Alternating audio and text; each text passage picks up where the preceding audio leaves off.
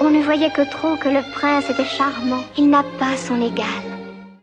Les détricoteuses Cauchemar d'Éric Zemmour. Il était une fois une princesse. Tricot radiophonique, tissé à huit mains et quatre voix, qui parle des femmes avec un grand F ou un petit. Je poursuivrai mon action avec persévérance, avec détermination, sans me laisser distraire. Il y a trois verbes magnifiques dans la vie, c'est rêver, oser, créer. Une émission menstruelle, le premier samedi du mois à 17h. Rediffusion, le troisième samedi du mois à la même heure. Les détricoteuses, elles ne font pas que dans la dentelle.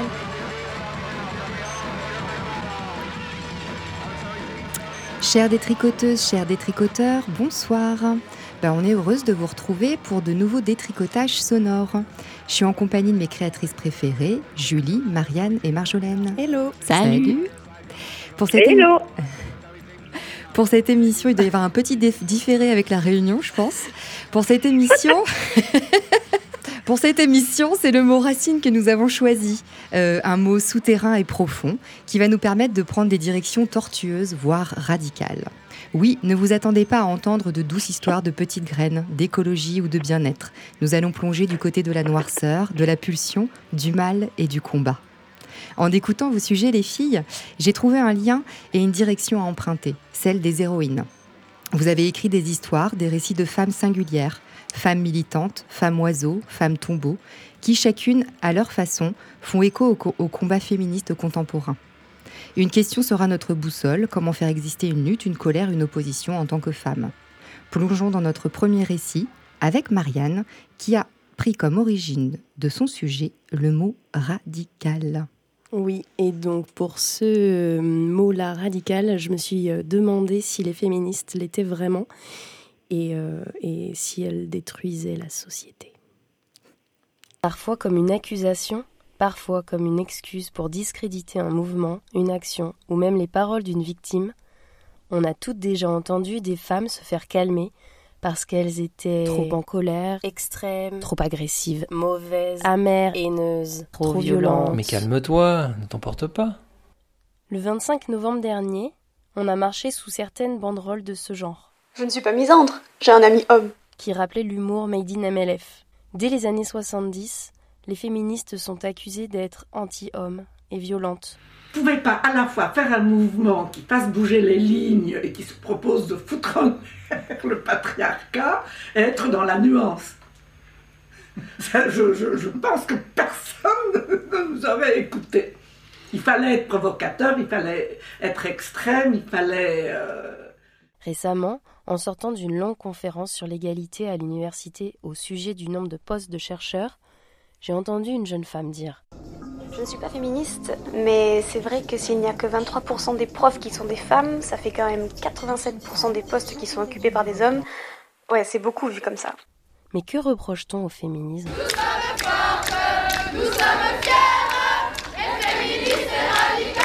Qui lui a dit de garder son calme, ne pas hausser la voix, rentrer tranquillement chez elle et surtout, surtout, de se prémunir du féminisme comme de la peste J'ai découvert l'existence d'un blog américain très fréquenté par des femmes contre le féminisme qui s'appelle Women Against Feminism. Il est créé en 2014 et des milliers de femmes envoient leurs selfies avec une pancarte expliquant pourquoi elles n'ont pas besoin du féminisme. n'ai pas besoin, non pas besoin de toi.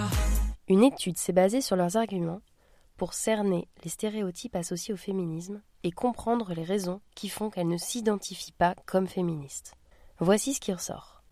Le féminisme est le féminisme est extrémiste. Le féminisme détruit la société. Détruit la société. Le féminisme ne correspond pas à mes valeurs morales ou religieuses. Le féminisme veut la suprématie des femmes. Le féminisme et contre la famille et les chefs de famille.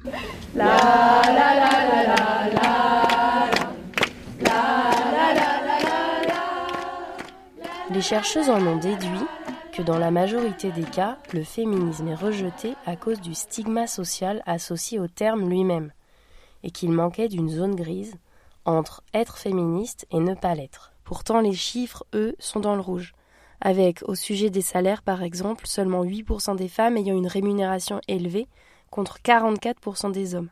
Et au sujet des violences, les États-Unis sont classés dixième pays le plus dangereux pour les femmes, avec 1000 féminicides par an, soit 3 femmes tuées par jour.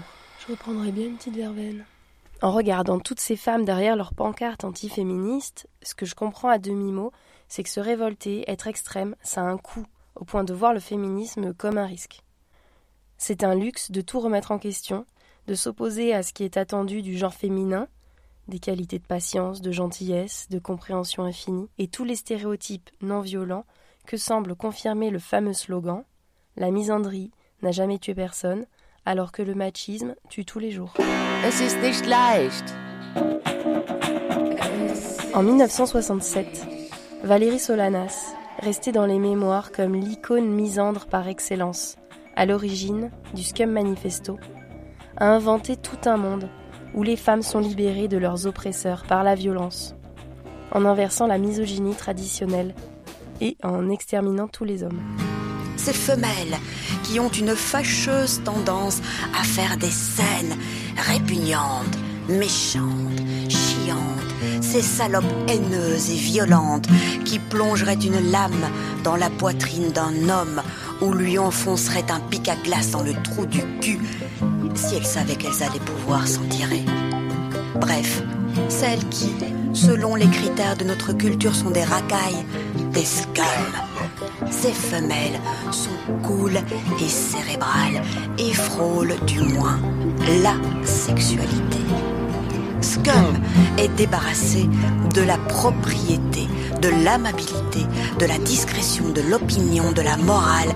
Elle n'en a rien à foutre du respect des cons. La révolte de Solanas répond sans doute à plusieurs logiques et semble à la fois psychologique et politique. Elle n'est évidemment pas à prendre au premier degré. Elle a au moins l'avantage d'être unique et de nous faire faire une expérience de toute puissance. Mais que peut-on attendre d'une réponse à la violence par la violence? J'ai trouvé une piste dans la préface d'un essai sur le colonialisme et les guerres de libération, Les damnés de la terre, préface écrite par l'amant de Simone de Beauvoir. Cette violence irrépressible n'est pas une absurde tempête, ni la résurrection d'instincts sauvages, ni même un effet du ressentiment. C'est l'homme lui-même se recomposant, la femme elle-même se recomposant. Cette vérité, nous l'avons su, je crois, et nous l'avons oubliée. Les marques de la violence, nulle douceur ne les effacera. C'est la violence qui peut seule les détruire.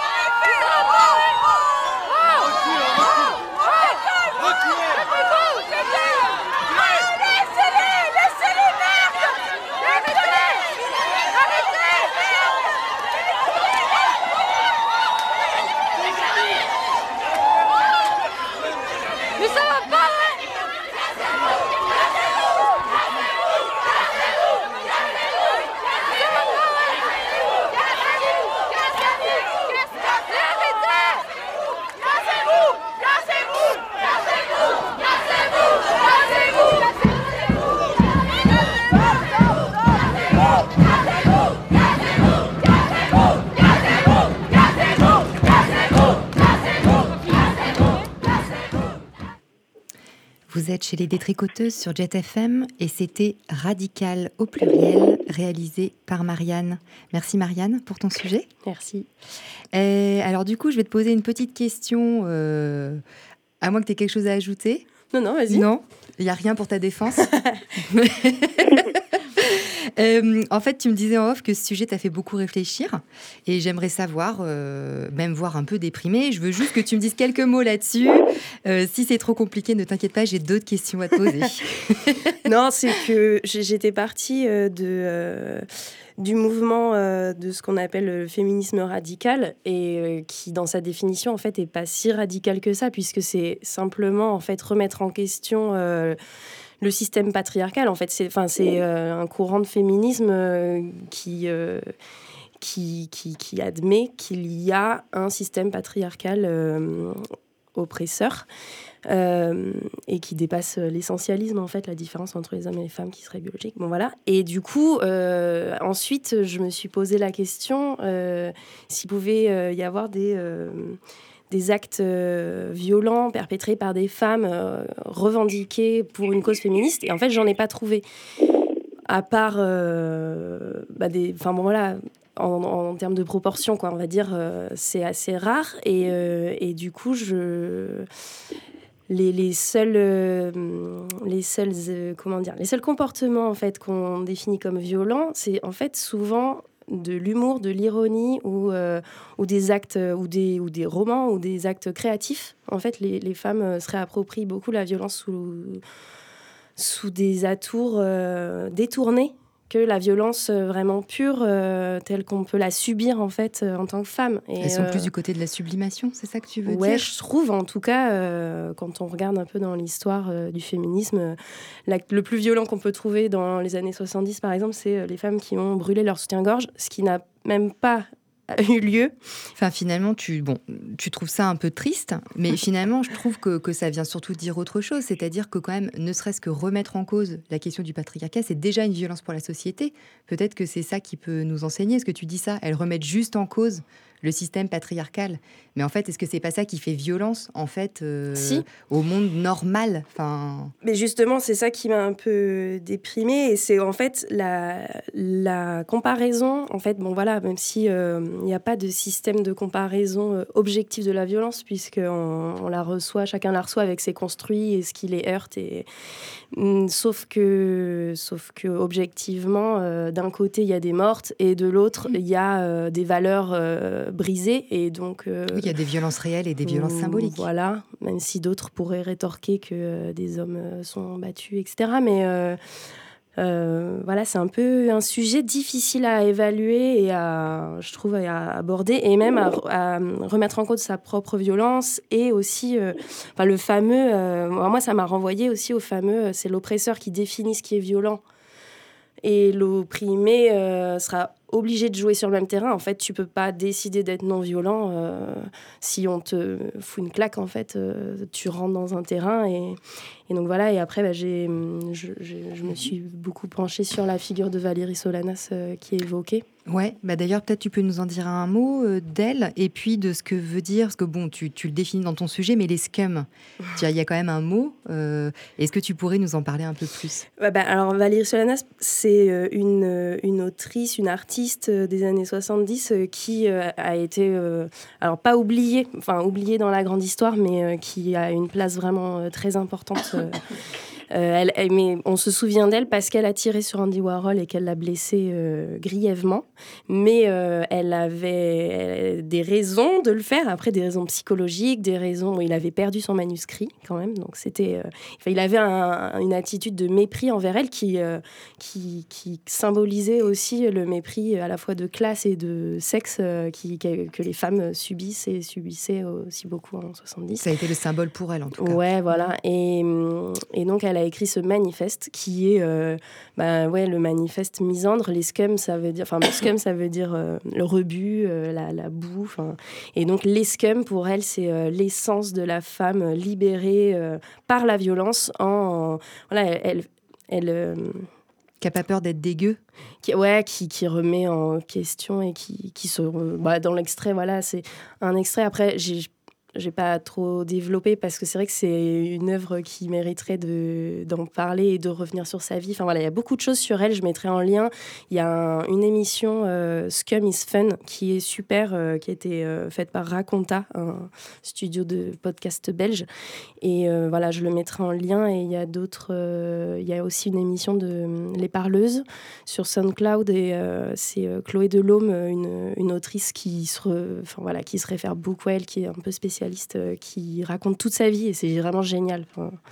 Et son manifeste, on peut le trouver sur Internet? Ah oui, il est, en, il est en ligne, hyper facile à trouver. Et euh, voilà, c'est complètement anti. Enfin, c'est pas du tout politiquement correct, c'est horrible et c'est elle, elle appelle au meurtre. Et même si c'est pas. euh, Enfin, c'est à prendre euh, poétiquement, c'est un objet littéraire et c'est hyper libérateur en fait de lire un truc, même si on est complètement contre ses propos évidemment. Mais, mais on- entend quand même tous les jours. ben, ce que, que ce soit dans la religion, dans la culture, dans les chansons, des choses très violentes envers les femmes. Euh, là, ça nous met dans une position inverse. Euh, voilà, même si on est contre, en fait, ça fait quelque chose de bizarre de d'entendre euh, euh, d'être dans une dans, un- dans une position, un sujet powerful. Powerful, tu veux dire euh, parce que moi, ce que Surpuissant. surpuissant, parce qu'elle, elle utilise l'obscénité comme une arme. Et Ouais, bah, toutes les transgressions en général. Elle parle du grand art. En fait, elle, euh, elle, elle, a- elle aborde euh, tous les sujets, euh, euh, enfin beaucoup de sujets, euh, que ce soit le, tout ce qui est autour des- de lutte des classes aussi. euh, elle parle beaucoup de ça. Euh, Enfin voilà, je vais pas résumer son Mhm. manifeste. il faut en tout cas, elle, on peut dire que son arme au départ, c'est l'écriture. Ouais. Et que, bon, après, il y a un passage à l'acte qui l'a rendu célèbre, mais encore une fois, c'est une femme qui a fait œuvre de quelque chose pour dénoncer, et encore une fois, elle touche le symbolique à par une voie détournée, mais ça ramène toujours à cette question sur finalement les luttes féministes. Est-ce que c'est pas ça qui en fait la beauté? C'est que justement, elles inventent de nouvelles armes. Elles inventent de nouvelles armes et des armes qui, du coup, qui sont beaucoup plus symboliques. Est-ce que toucher au symbole, c'est pas quelque chose qui peut être plus pérenne que de la violence réelle? Mm. Bah, ouais, c'est ce que dit la militante du MLF euh, dans l'extrait du début. Euh, il faut être extrême pour, euh, pour se faire entendre. On nous aurait jamais écouté. euh, et en même temps, quand on, quand on regarde, bah, c'est vrai, elles ont marqué l'histoire par leurs slogans et leurs chansons, mais qui sont, ouais, qui sont par l'humour, par. euh, Oui, oui, oui. Les filles, vous voulez ajouter quelque chose avant qu'on passe au prochain sujet? Ah, je voulais juste donner une petite référence en mode pop culture sur euh, Valérie euh, Solanas. Euh, je ne sais pas si vous connaissez la série American Horror Story et qui reprend euh, pas mal d'événements euh, liés à l'histoire, euh, comment dire, euh, les faits divers américains, etc. Et du coup, il y a, y a un épisode euh, qui euh, s'appelle Valérie Solanas euh, est morte à cause de vos péchés, un truc comme ça. Euh, et, euh, et en fait, euh, c'est Lena Dunham qui a créé la série Girls. Enfin, je ne sais pas si vous connaissez Lena Dunham, mais elle est actrice, euh, réalisatrice et productrice. Et euh, c'est elle qui incarne euh, Valérie Solanas dans cet épisode d'American Horror Story. Donc, je vous invite à regarder. Ouais, super, merci pour la référence, Marjolaine. On va passer à notre prochain sujet. Je vous propose qu'on qu'on creuse encore plus profond et qu'on aille dans une zone plus sombre avec le sujet de Julie sous le titre classique tragédie. Ouais, je vais pas en parler beaucoup avant, euh, puisque je pense que vous allez, j'espère, comprendre et suivre mon cheminement de pensée. Euh, juste dire que c'est un sujet très personnel et que j'ai pas l'habitude de faire ça. Alors bon, je suis un petit peu intimidée, mais euh, en tout cas que c'est un, ça relate des nœuds que ça, qui me, des nœuds au cerveau que j'ai depuis euh, quelques années que j'ai essayé de démêler. C'est un peu une psychanalyse, alors euh, grâce à cette création, voilà. Bon, c'est tout ce que je peux vous dire euh, avant. Je vous laisse écouter puis on en reparle après. Racine, né le 22 décembre 1639, mort à Paris le 21 avril 1699, est un dramaturge et poète français. L'œuvre de Racine de- passe la pour avoir avec la tragédie et la classique à des mortels. et à son harmonie. La maîtrise de la l'alexandrin, profondeur de l'analyse psychologique. Sur en ordre général la structure du triangle amoureux. Les passions, parmi lesquelles l'amour prime, Inexorable et cruel pour chacun des partis. en ce qui sont les instruments du destin. Les instruments Vous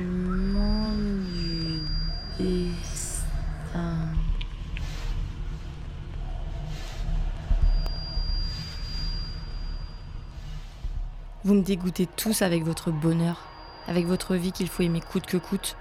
On dirait des chiens qui lèchent tout ce qu'ils trouvent. Et cette petite chance pour tous les jours, euh, si on n'est pas trop exigeant.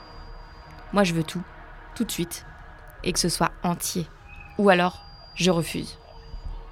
Je ne veux pas être modeste, et me contenter d'un petit morceau si j'ai bien été sage. Je veux être sûre de tout aujourd'hui et que cela soit aussi beau que quand j'étais petite. Ou mourir.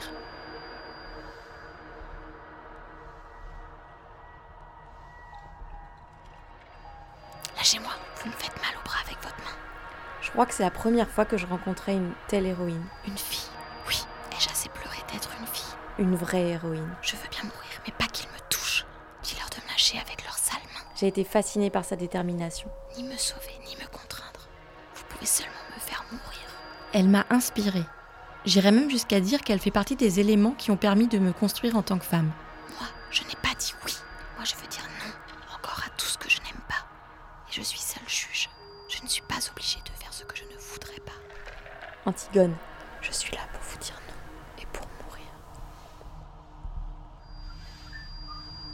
À relire le texte, je me dis qu'Antigone pourrait être celle qui symbolise toutes les violences faites aux femmes depuis la nuit des temps. À la même époque, au même moment, j'avais aussi un héros. Vivant, réel.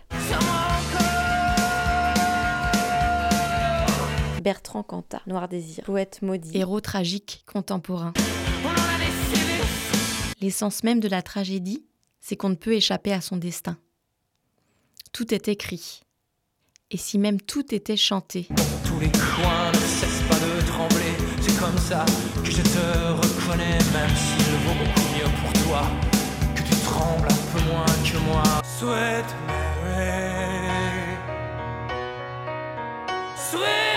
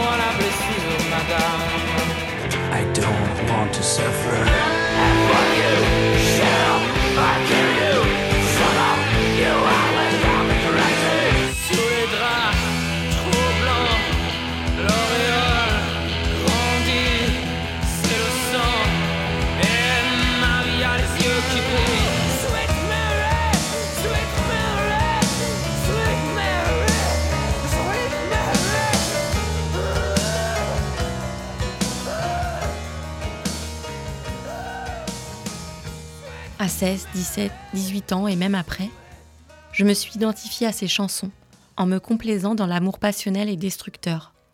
Sans en prendre conscience, je construisais une certaine part de mon identité amoureuse à travers un homme toxique et manipulateur, un chanteur qui, sous couvert d'amour, fait mourir les femmes, en poésie et dans la vraie vie.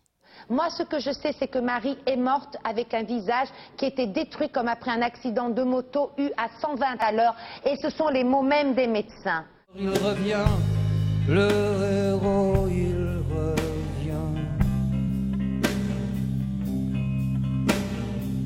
Tandis que sur la vaste mer, il errait loin de sa patrie.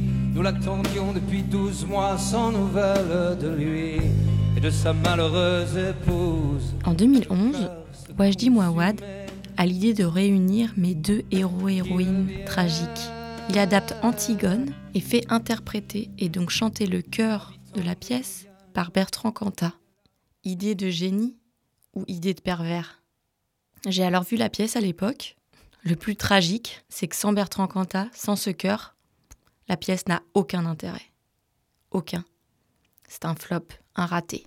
Évidemment que c'était raté. Antigone, c'est celle qui dit non, celle qui transgresse les lois, celle qui défile l'ordre patriarcal établi au nom de l'amour, de la liberté et de la justice.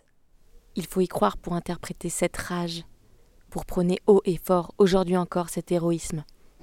Et tu as osé enfreindre ma loi. Oui. Devais-je par crainte d'un édit encourir la colère des dieux Je savais que mon geste me vaudrait la mort. Tu crois sans doute que j'ai agi par folie Demande-toi plutôt si la folle ne l'est pas seulement aux yeux d'un fou. La fille de son père la fille de son père qui s'obstine envers et contre tout. Seul dans l'obscurité. Seul inexorablement. Seul. Seul. Seul.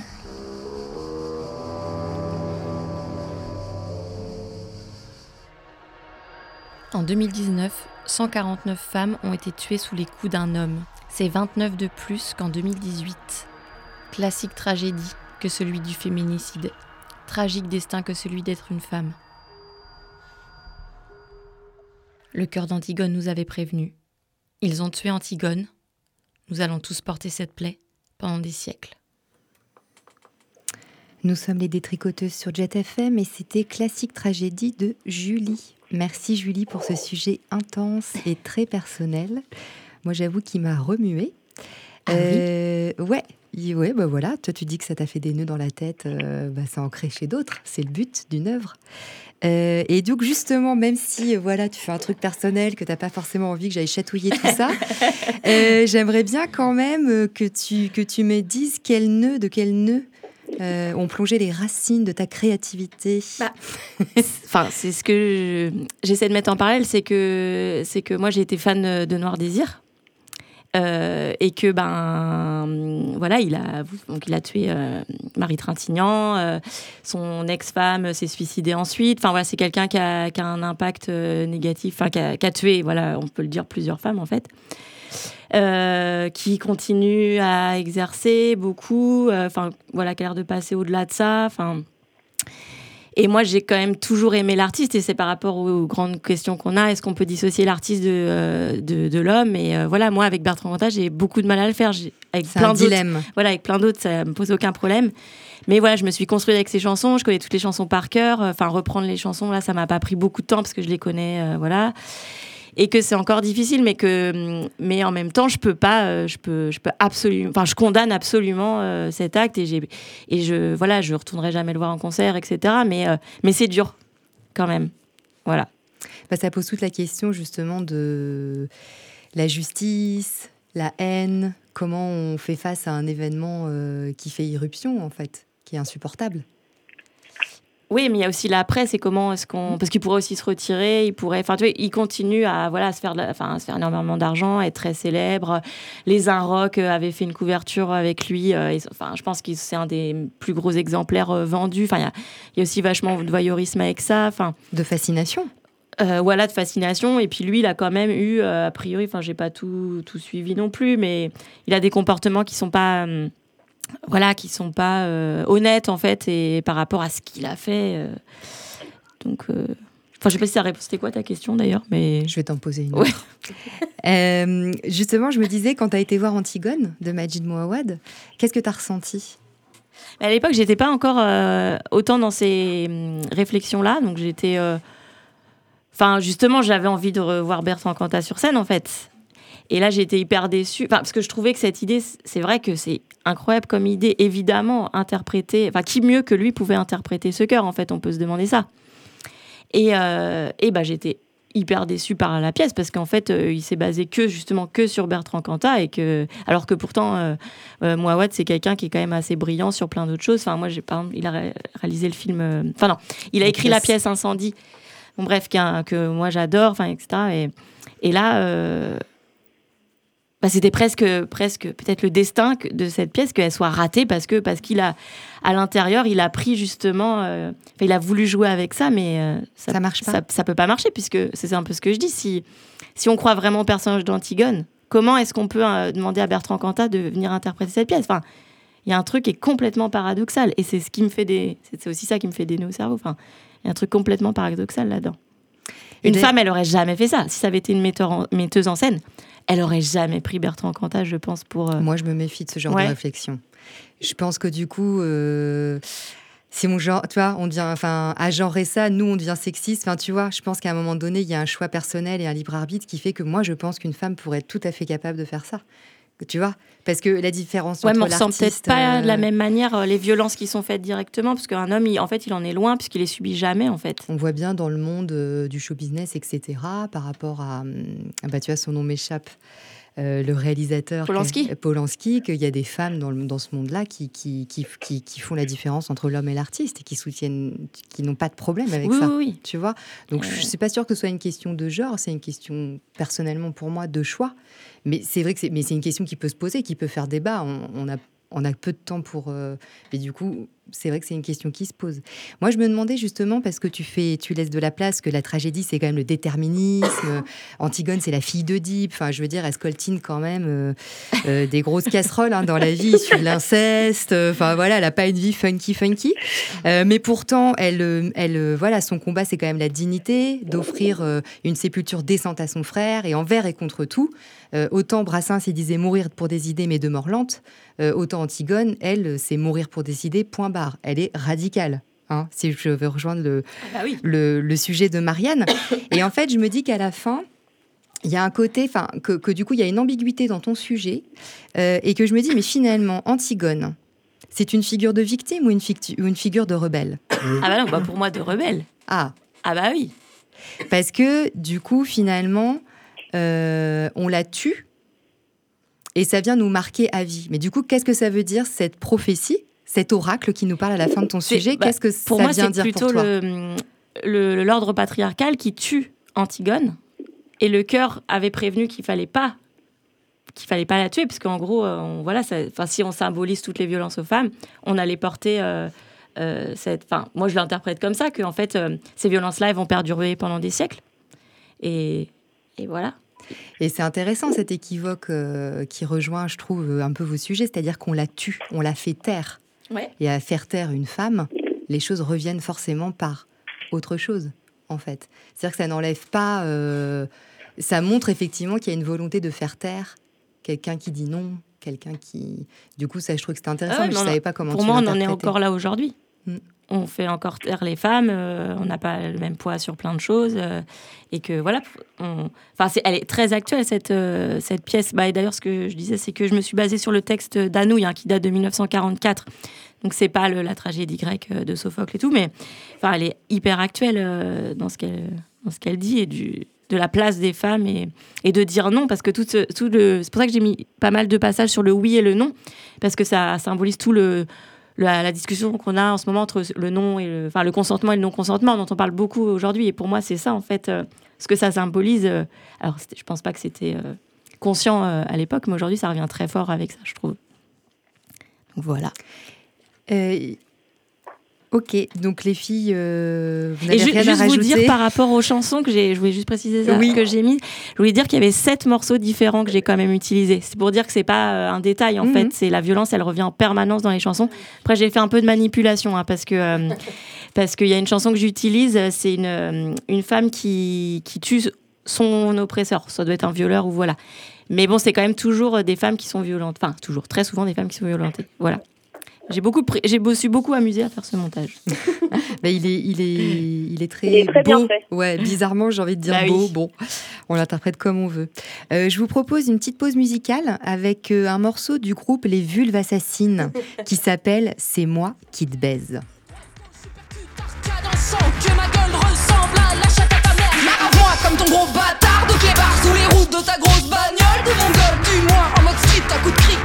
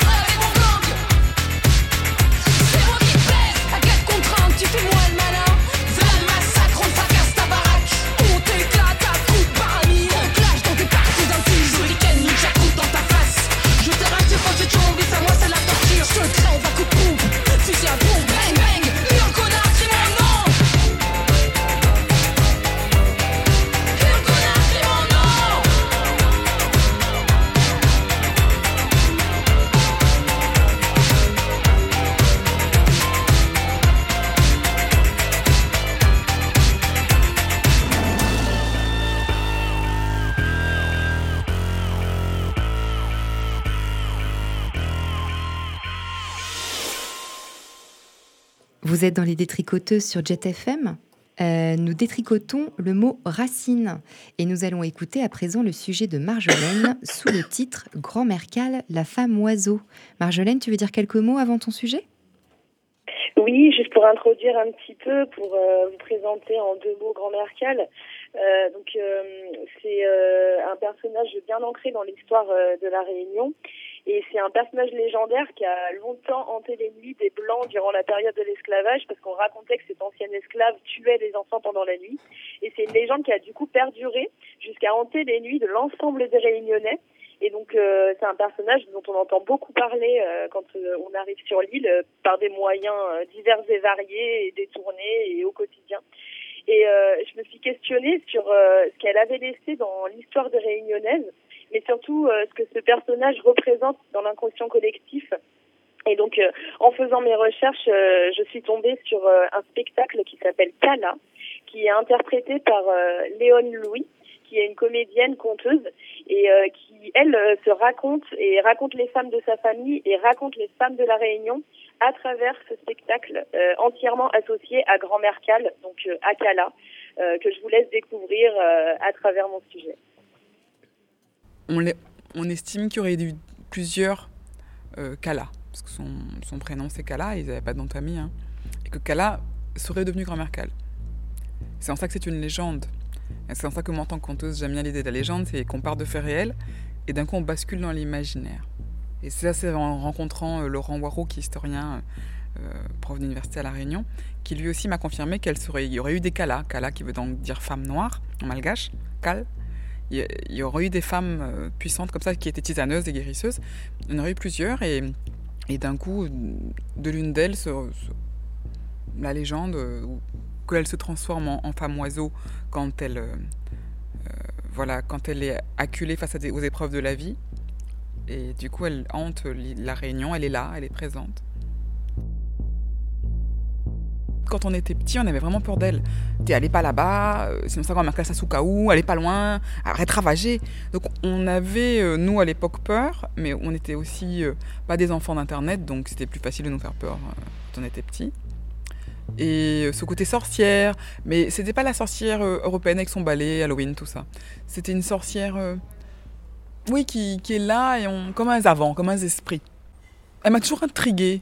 Et je me suis toujours dit, c'est marrant parce qu'on dit Kala, et après, quand elle vieillit, elle s'appelle grand-mère Kal. Et moi, j'avais pas de grands-parents, donc je me suis dit, mais quitte à avoir une grand-mère, pourquoi pas grand-mère Kal Et autant chercher qui elle est, autant puiser dans ces racines-là, parce que je pense que si on assume grand-mère Kal comme notre grand-mère, et ben c'est comme si on assumait nos origines, euh, toutes nos origines de réunionnais et de réunionnaises, et qu'on assume vraiment cette histoire-là, toutes les histoires.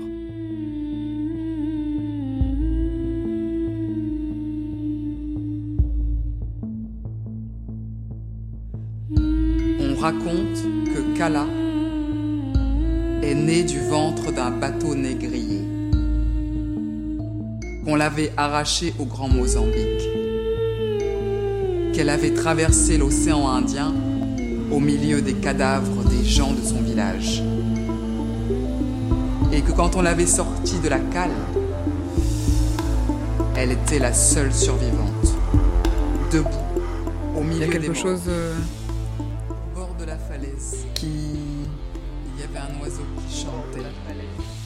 qui est vraiment synonyme de, de femme debout, de super-héros. Parce qu'en fait, moi, quand j'étais petite, je, j'étais adolescente, j'avais l'impression qu'on me manquait de super-héros. J'aimais bien, moi, d'ailleurs. J'explique souvent ça aux ados quand je les rencontre. C'était l'époque où on regardait les premiers films, un peu les Marvel, Catwoman. Il y avait des femmes comme ça, qui- des héros qui se transforment.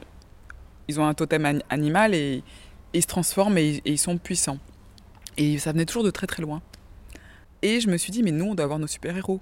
Mais comme je les connaissais pas, ils me manquaient quand j'étais ado. J'avais l'impression que notre société à nous, elle était un peu toujours dans ce côté tabou où on parle pas des choses. C'est pas évident de se projeter. Et moi, je pense qu'il faut parler. Il faut mettre les mots. Il faut montrer qu'il y a aussi eu des choses euh, fortes et puis des sources d'inspiration. Pour moi, Kala est une source d'inspiration. La question qu'on se posait avec le metteur en scène, Serge Condin, et aussi au- auteur euh, en grande partie du texte de Kala, euh, c'était qui sont les Kala aujourd'hui? Quels sont les parallèles aussi entre la vie qu'elle, elle avait, euh, voilà, il y a deux, trois siècles en, arrière, et, avec notre vie de femme, nous d'aujourd'hui? C'est la question de l'émancipation et, des- peurs. Quelles peurs Kala traversait dans une société très injuste, mais qui la freinait? Et quels sont les freins des femmes d'aujourd'hui? C'est inspiré de choses euh, que j'ai traversées, c'est inspiré de choses intimes, mais c'est vraiment intéressant aussi ce côté où le conte transpose et où l'écriture transpose pour qu'on puisse aller vers de l'universel et faire que cette histoire de femme touche tous les publics du monde entier.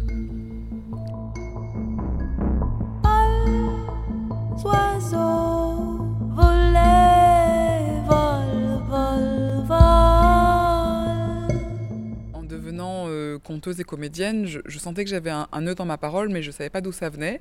Et un jour, j'ai une amie qui est orthophoniste qui m'a dit Tu sais, tu sais Léon, ce que tu as, ça se soigne. Je dis Ah bon, qu'est-ce que j'ai? Elle me dit Mais tu es bègue. Et du coup, j'ai, sur le tard, en tant qu'adulte, fréquenté une orthophoniste pendant deux ans. Et au début, je me sentais comme une conteuse handicapée. Et en fait, c'est devenu une force maintenant. Je sais que je suis. euh, c'est quelque chose qui fait partie de mon, mon histoire. J'ai une parole un peu empêchée avec ce côté bègue, mais maintenant j'en joue. J'ai une parole rythmée, j'ai une parole rapide. Donc c'est devenu aussi quelque chose. J'ai fait mon coming out de bègue dans Kala. Et, euh, ça c'est important parce que ça fait partie des grands sujets de Kala, euh, euh, la parole. Comment oser prendre cette parole une intermittente de, de, de, la parole, une bègue professionnelle. Femme passion, femme raison, femme esclave, femme libre, femme courbée, femme debout, entre peur et frustration, dans le carcan des conventions, au bord des falaises abruptes, au mi-temps des rêves brisés, entre la vie des hommes, la vie de femme, la vie de chaîne, la vie de chienne, la vie de femme consumée. Je suis celle-là que vous regardez, morcelée. Et j'aime bien le proverbe qui dit euh, un pied de bois sans racine, il tient pas debout. Donc un, et pour moi, l'être humain, c'est ça. On ne peut pas être des, des arbres sans racines. Quand on parle finalement de l'époque où Kala, elle était jugée, elle est devenue grand-mère Kala parce que toute la société entière a dit que c'était une diablesse, une sorcière, alors que ce n'était pas le cas au départ. Finalement, elle s'est retrouvée confrontée à un gros commérage sur elle, toute une île a dit ça. Le jugement est toujours là, différent. Comment, comment on se bat contre ça? Comment, comment on peut s'affirmer? Voilà, comment trouver sa place dans une société qui reste dans le jugement? Un territoire comme le nôtre, on est à une frontière euh, réalité et monde des esprits. Il y a des gens, il y, a- des territoires où on vit avec ça. C'est pas complètement des, des légendes, c'est-à-dire que les, jeunes ont besoin de parler aussi de leurs croyances. On a encore des croyances populaires très fortes. On n'est pas sur un territoire très cartésien à La Réunion. Et ce qui va être intéressant, c'est quelles peurs sont intéressantes euh, de questionner. Je pense que toutes les peurs doivent être questionnées pour qu'on puisse aussi euh, s'affranchir et se libérer et s'émanciper et s'envoler comme la femme oiseau qu'est la femme pétrelle, la femme Fouquet. Parce que des fois, on me dit, tu sais, on n'a pas envie de se rappeler tout ça, nous. c'est pas forcément des choses gaies euh, à se rappeler. C'est vrai, je comprends quand on me renvoie ça. On a quand même besoin toujours de sources d'inspiration parce que s'affirmer, quand on n'a pas de source d'inspiration, c'est difficile. On va, aller dans la masse. Et quand on a des sources d'inspiration, c'est plus facile de se dire, bah, dans, dans mon histoire, il n'y a pas que des, des choses de la honte, il y a aussi des gens incroyables à admirer. Je m'appelle Léon Louis. Ma mère s'appelait Marie Madina Euphrosine Louis. Et mon arrière-arrière-grand-mère s'appelait Kala. Et comme elle, la falaise m'appelle. C'était Grand-mère Cal, la femme oiseau, réalisé par Marjolaine, un sujet qui donne des ailes. Vous êtes dans les détricoteuses. Et Marjolaine, est-ce que tu souhaites prendre la parole après ton sujet? Euh, oui, alors j'ai deux, trois choses à dire. Alors déjà, euh, merci beaucoup à Léon Louis qui euh, a réussi à me trouver un moment dans son emploi du temps euh, bien rempli. Et euh, elle m'a confié, euh, du coup hors micro, que c'est parce que bah, la démarche de l'émission et le fait de, de parler de- du projet à travers le sujet des femmes, eh ben ça, l'a- ça l'avait touchée puisque elle, c'est ce qu'elle, euh, c'est la démarche qu'elle avait aussi euh, euh, en faisant son spectacle. Donc merci beaucoup à elle. Euh, merci aussi à Thierry euh, TH Dessau qui a accepté de me partager une partie de la création sonore et musicale du spectacle qui est quand même euh, splendide. Enfin, vous Mhm, avez entendu vraiment euh, très peu d'extraits, mais c'est quand même euh, vraiment top. Donc euh, merci à lui. Et la voix chantée que vous entendez, c'est une artiste réunionnaise euh, qui s'appelle Kaloun. Donc euh, artiste multifacette parce qu'elle est autrice, compositrice, interprète, conteuse, poète, euh, poétesse, pardon. Euh, bref, euh, voilà, je, je tenais à la citer. Et euh, pour information, donc l'idée originale vient de Léon Louis et le texte a été écrit et mis en scène par Sergio Grondin. Voilà.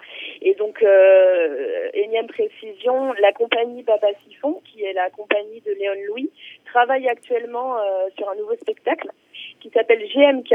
Et donc, euh, ce sont les initiales de Grand-Mère Cal. Et donc, en fait, c'est une réadaptation, enfin, même pas une réadaptation, mais c'est une nouvelle fois un spectacle autour de Grand-Mère Cal, mais cette fois à destination d'un jeune public.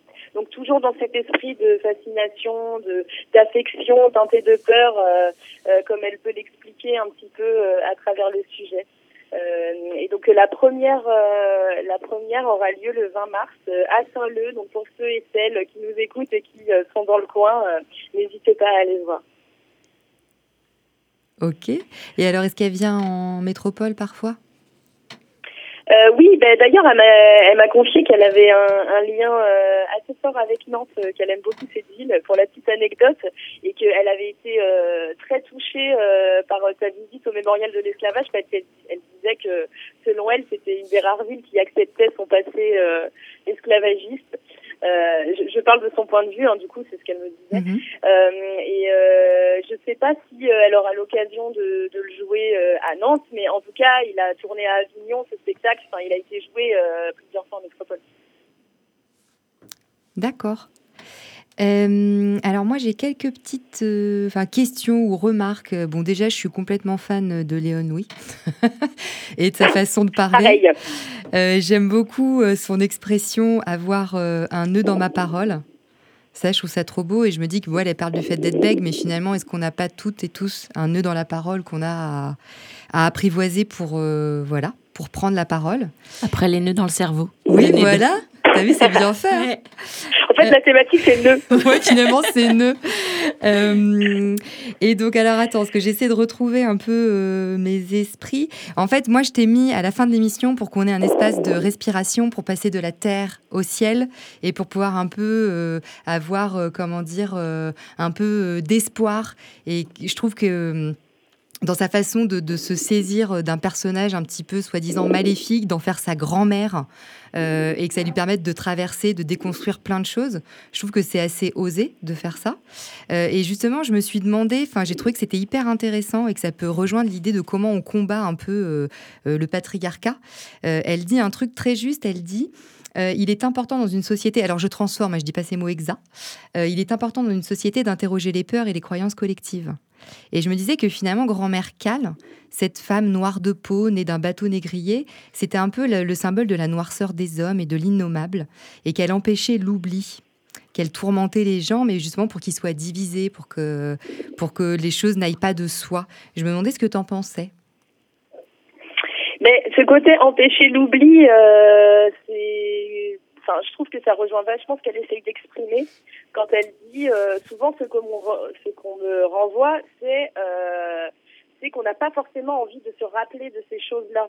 de, de ces choses sombres, de ces histoires euh, bah, ouais, très sombres en fait. Et, euh, et, et comme euh, cette femme, euh, enfin ce personnage cristallise toutes les, les peurs de, de la société et des hommes, enfin je trouve que effectivement c'est très bonne manière de, de, ne pas tomber dans l'oubli et dans l'oubli et de l'histoire et, euh, et de la manière dont on, perçoit euh, euh, ben, ce qu'elle représente, cette femme noire justement.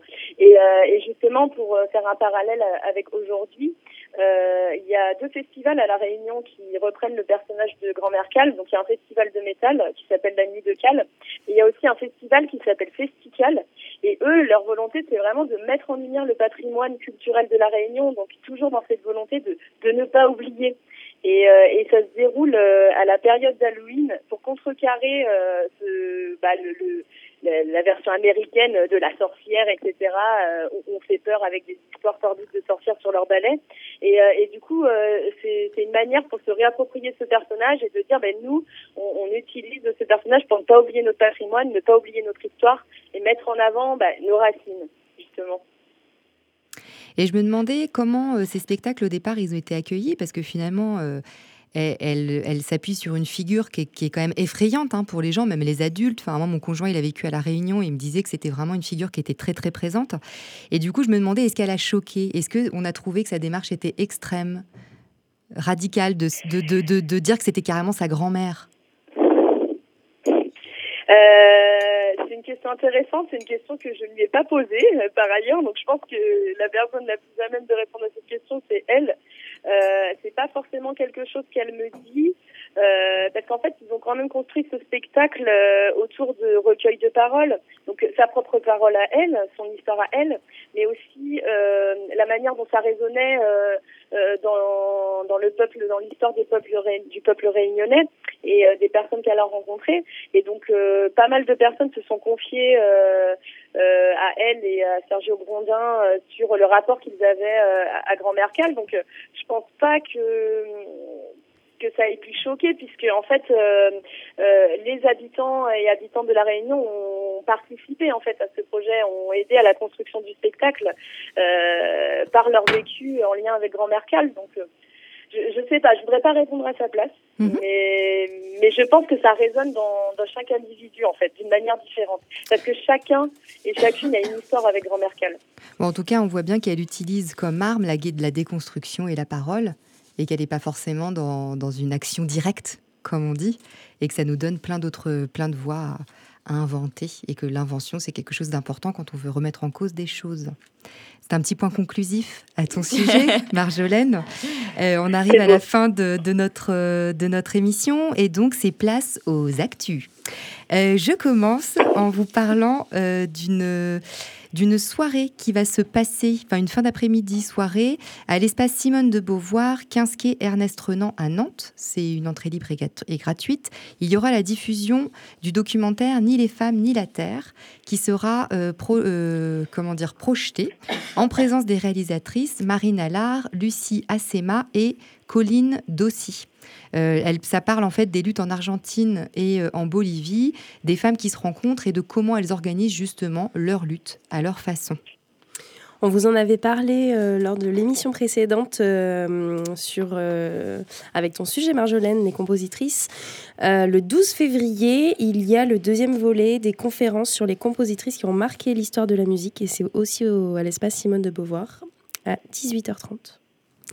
Et la semaine prochaine, du 5 au 9, je crois, c'est le festival Longueur d'onde.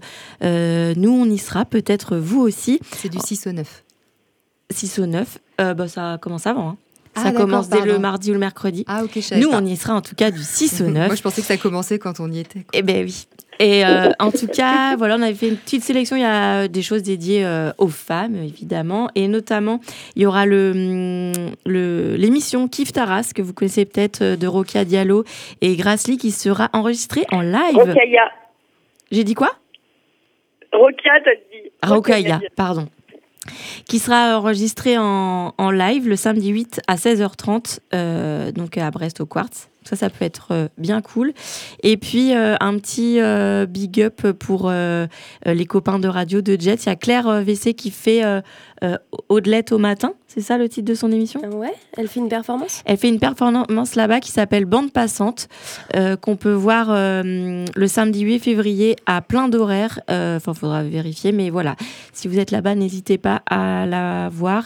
Et puis très vite, il y a euh, Chemin de désir, qui est un, un podcast d'Arte Radio que vous pouvez écouter, qui sera mis en scène le vendredi 7 février, qui est de euh, Claire Richard. Voilà, euh, en tout cas, allez sur le site de Longueur d'onde pour avoir toutes les infos. Merci Julie. Et ben du coup on se quitte en musique euh, avec une chanson. Donc je sais pas euh, si ça s'appelle vraiment Grand Mercal la chanson Marjolaine. Si, ça s'appelle Grand Marcal et le groupe s'appelle Ziskakan. Voilà. Et ben Et on revient dans un mois avec euh, Cocotte Minute. avec nos contributrices. Bonne soirée. À bientôt.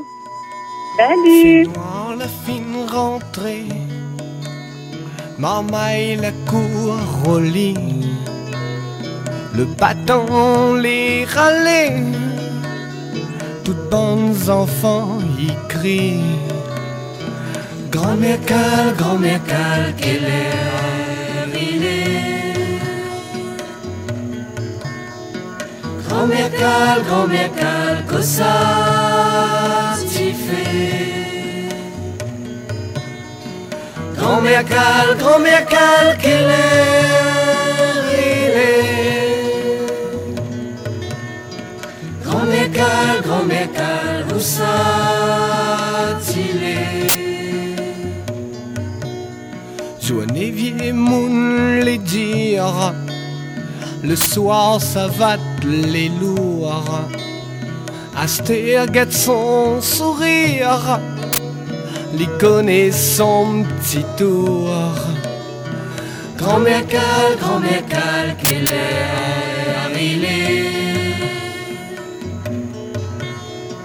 Grand-mère cale, grand-mère cale, que ça t'y fait? Grand-mère cale, grand-mère cale, quelle heure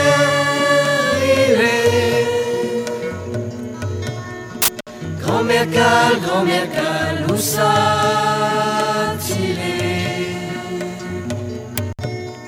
Grand mood assis Sidley, il graine sont des histoires. Parce que la perle noire, il cause d'un rêve fifine. Grand-mère cale, grand-mère cale, quelle heure Grand-mère cale, grand-mère cale, que ça t'y fait Grand-mère cale, grand-mère cale, quelle heure il est Grand-mère cale,